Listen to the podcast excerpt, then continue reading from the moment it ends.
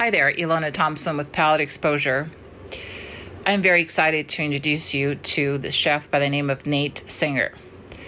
Over the years, I've had a good fortune to interview many culinary heroes, celebrity chefs, and like, and had some fantastic conversations.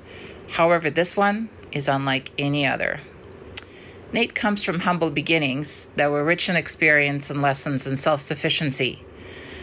His skill set is quite diverse and unique, and his mentors came from all walks of life, from ethnic old school cooks to world renowned celebrity chefs. He learned from the best and mastered the art of butchery, charcuterie, and many others. But perhaps most importantly, he became a researcher, a philosopher, and an advocate that thinks a great deal about food consumption and the effect that it has on each and every one of us. So if you're a meat lover, happen to be on a keto diet, simply care about the integrity of what goes into your body, you cannot afford to miss this conversation. As little consumers, we shy away from the difficult conversations, such as commodity markets and where food really comes from.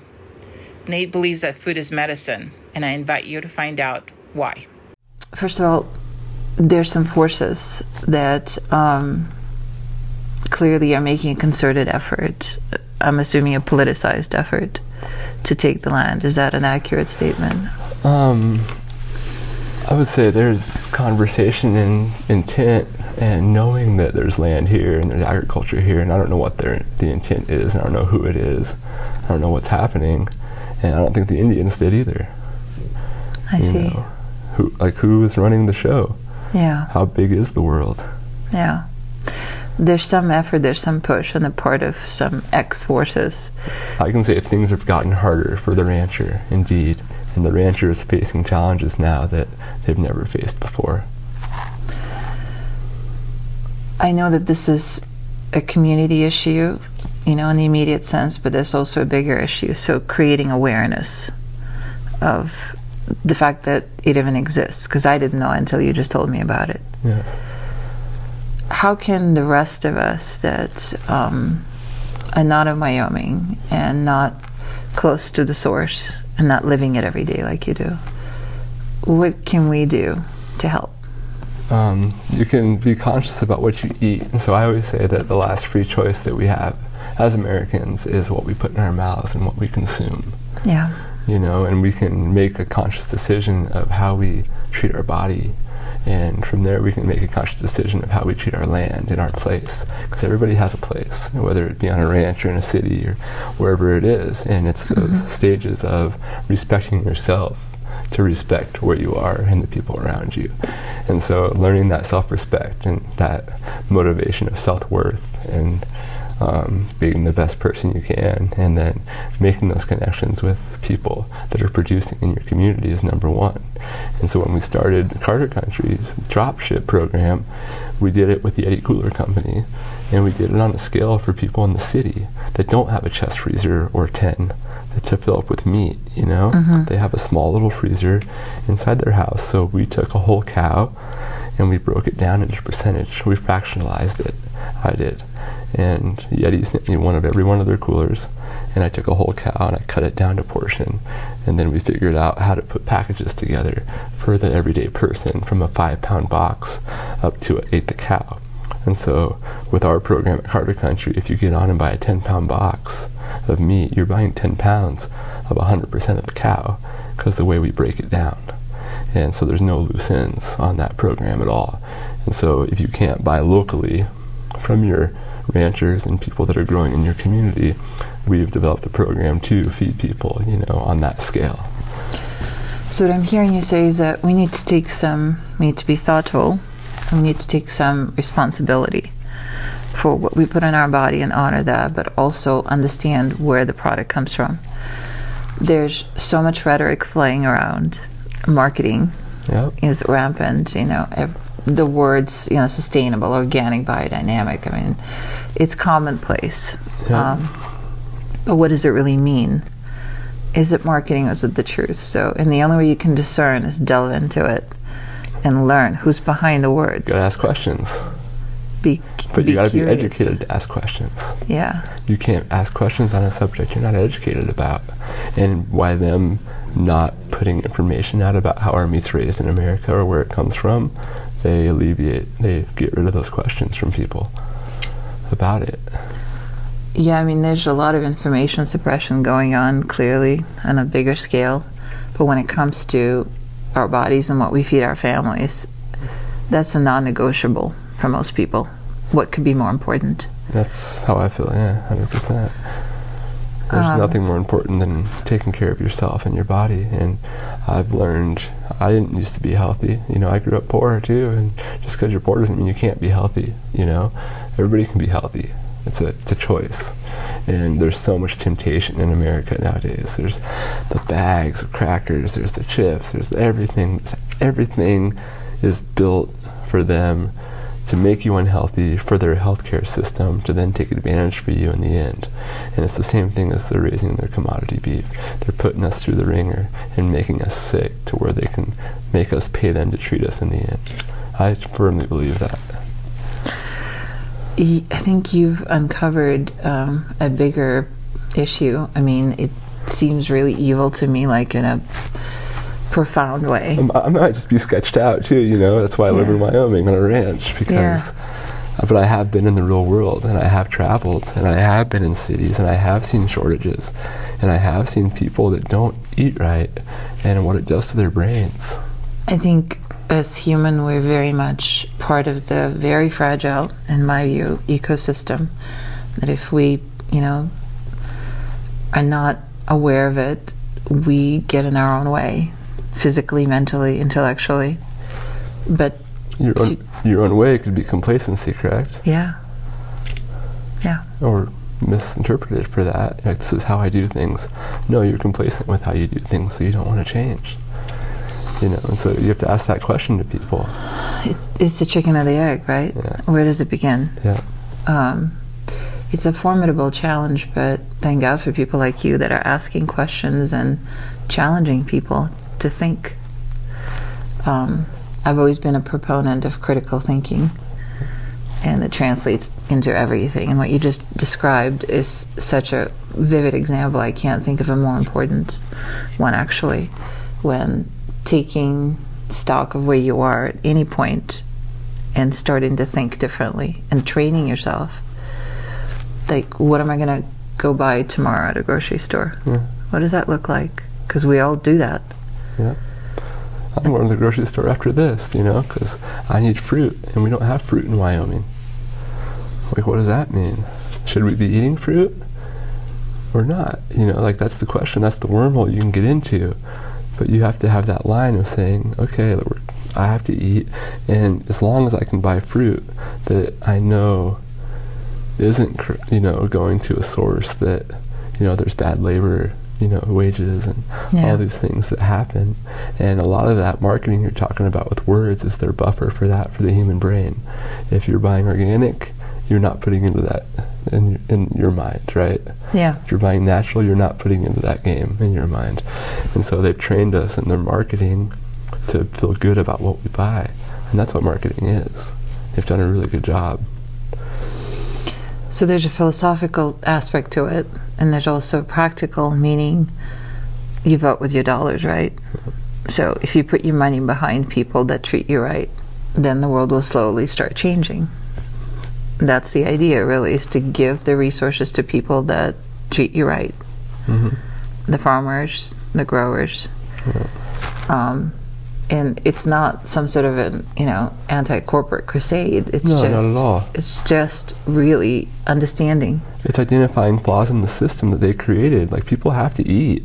Yeah. And I understand like the lab made meat because Yeah. there's homeless people all over this country. And we can't raise meat for everybody. Like there's not enough ranches left. We Yeah. c- we could before, you know, generate a couple generations ago there wasn't plenty of land left, but with the development of America and agriculture and everything, yeah, they developed a system quickly and efficiently to feed Americans. And you can't knock that, you know, but you can be educated about the flaws and uh, be aware of the flaws. But if you don't think there's flaws in the system, you're never going to have that motivation to change, you know? Yeah. So what would be a roadmap for somebody like me that happens to live in California, which you know arguably has a lot of resources and a lot of you know um, ways you can feed yourself. We have farmers markets and such like that. So um, I've always felt kind of secure, but perhaps it's false sense of security. Um, what would somebody like me do, like to take an active role in changing how I shop and I- how I eat and how I spend money? Well, I'm all about like, and that is there co-ops, you know, like are there, are there ranchers and farmers working together, you know, mm-hmm, and as a mm-hmm. consumer, you have to voice that. Well, one reason that it's tough to eat healthy is because it's not readily available. Yeah. You might have to go to four different farms mm-hmm. or four different stores. So how, how do you develop a business or inspire someone who wants to make a change to connect the ranchers, to connect the farmers, to make it easier for the consumer to consume on a healthy level? Yeah. And so there's a place there's a, in Cody, Wyoming. There's a guy named Zach, and he has a company called Farm Table West, and that's mm-hmm. exactly what he does. He takes from all the local people that are small producers, and he puts it online as a platform for the local community with a vegetable delivery system. And it's amazing, you Very know. And good. so there's different jobs now after the pandemic. It's not the same America Yes. that we lived in. And so you have to think about how to feed the people and how to get food to the people because it's so much easier just to go to the supermarket and buy stuff. Load up your whole cart, get everything you need in one shot, and then you go home and you watch TV and you eat your stuff and Yeah. that's that. But what is that? You know, like is that you kicked ass that day because you got your shopping done and you had a good dinner and Yeah. or did you not? You know, could you have you gone to those four ranches or those four farms and spent a half an hour on those farms getting to know your producers and reinforcing them and giving them more money to do what they do, you know, just to make sure they're there for you when you need them. And I think that time spent is the most valuable thing that we have. And where you choose to spend your time and what you choose to spend it on, that's the real currency and value of life. It's not money. Wow, that's profound. You know, they talk about farm to table and hyper local behaviors. Um, in California, a lot, a great deal. Um, and one of the fortunate things is that um, the purveyors, you know, were forced to go direct to the consumer. Um, you know, the f- fishmongers that used to sell to a restaurant Right? Yeah. didn't have an option anymore um, of selling to a restaurant because the restaurant is shut down. And, and that's what happened was Yeah. when this happened, we have all this beef ready, we have all this meat ready, okay? yeah, What happens with all of it? You saw what happened with it. And then what happens is all these companies spend money on marketing teams to create online businesses now that you see on your social medias and all the swipers. You see like a new beef company every day pop up, but that's marketing. It might be the same beef as the next company, might be the, and so that's where we shifted from our online drop ship program and investing in that as much as we were to get food to people in cities to let, me, let us show you how to feed your community because that's not the answer either that social media shit that online marketing stuff all that stuff is not the answer to the healthy community and what we're doing. And it took us a little bit of time to understand that.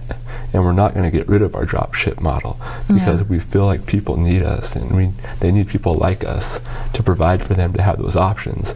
And yeah we don't make money doing that because FedEx takes all the money or whoever takes all the, to get the meat that like it's all a racket you know? The rancher still doesn't make the money when you're drop shipping meat but you're doing the right thing by helping support he's not making a lot of money off you, but you're eating healthy food. And that's what we care about more than anything.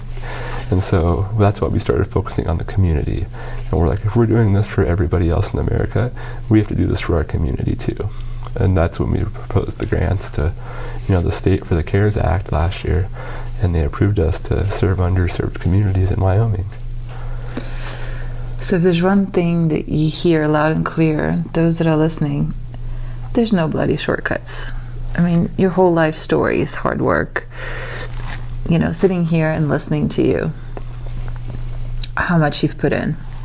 Virtually 24 hour cycle of, you know, um, working various jobs.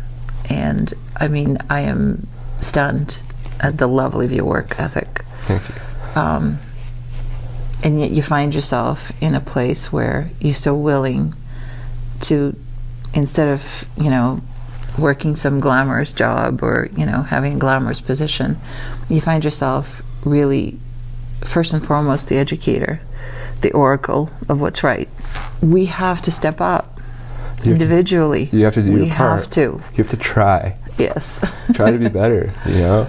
um, do self work. Yeah. Like it's so easy to not do self work. it's easy. Like you said, instant gratification. Swipe, go to the supermarket. Yeah. Just always, it's like Star Wars, the easy route, right? it leads to the dark side. It keeps coming up. Um, it's just so important for anybody, anybody. Um, and I don't care if you're a meat eater. Same applies for vegetables and other products that you purchase. Give yourself the trouble. Yeah, I mean, spend, Do the work. Spend your time, not your money.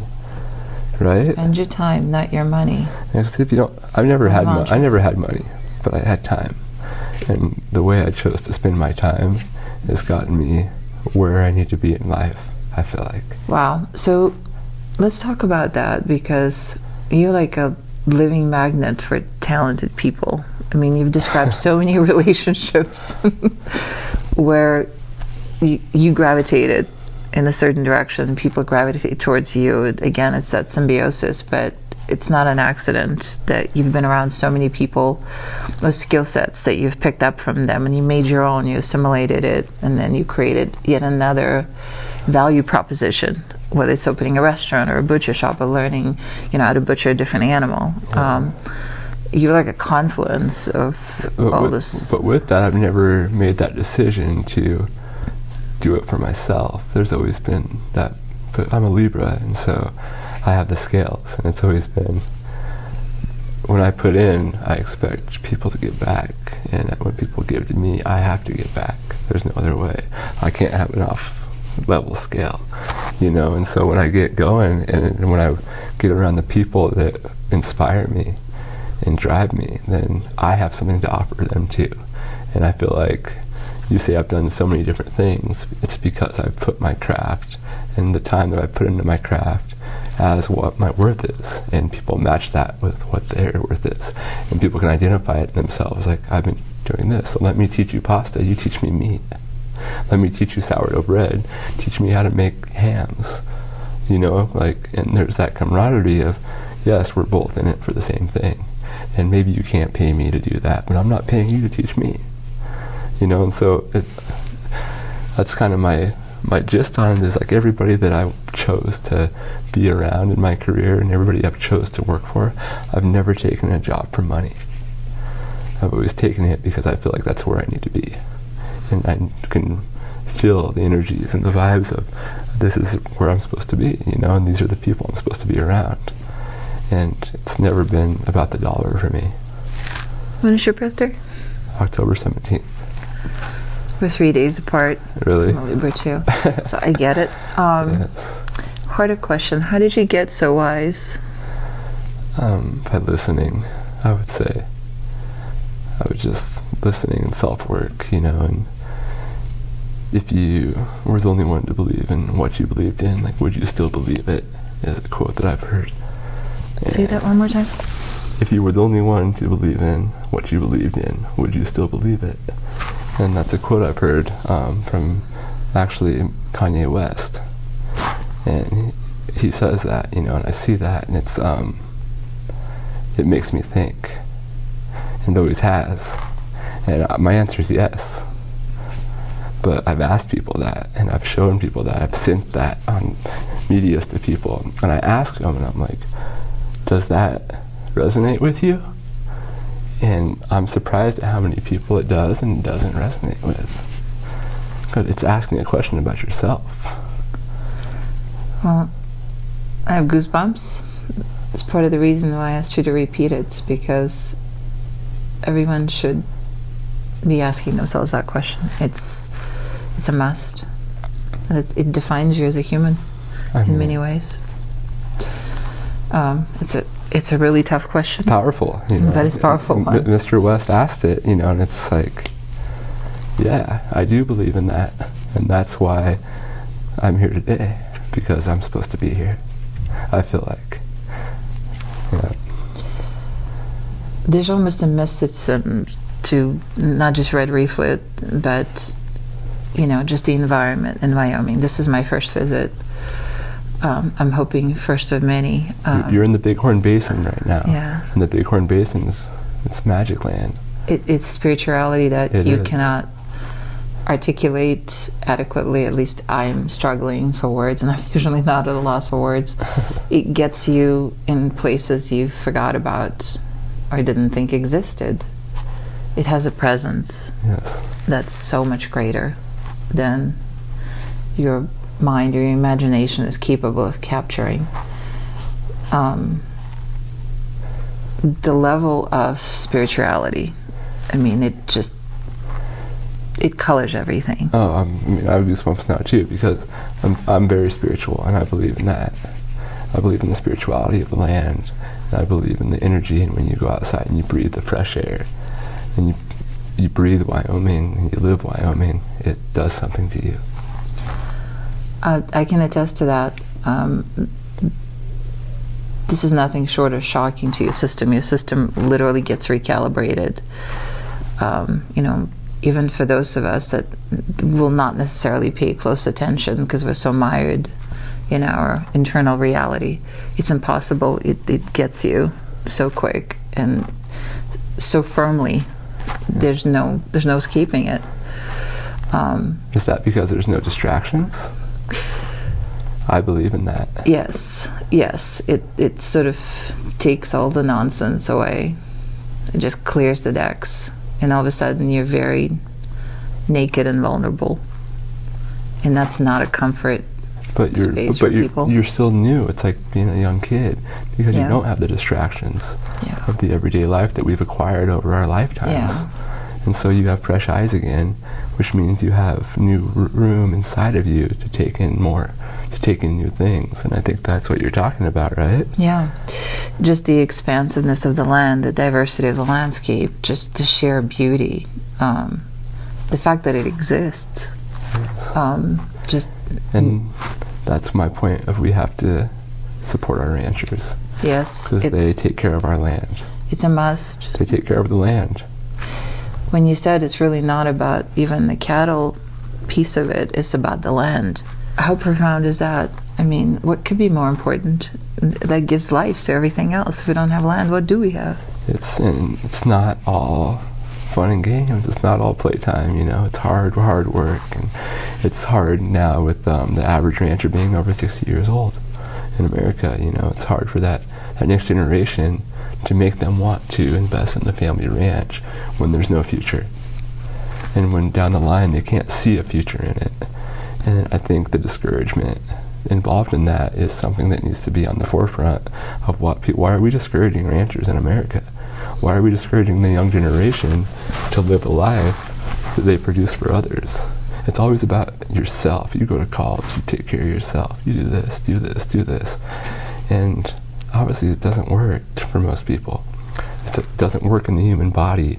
It creates a conflict inside the human body where people have to react a certain way, which becomes individuality in the wrong substance of space where they are, in my mind.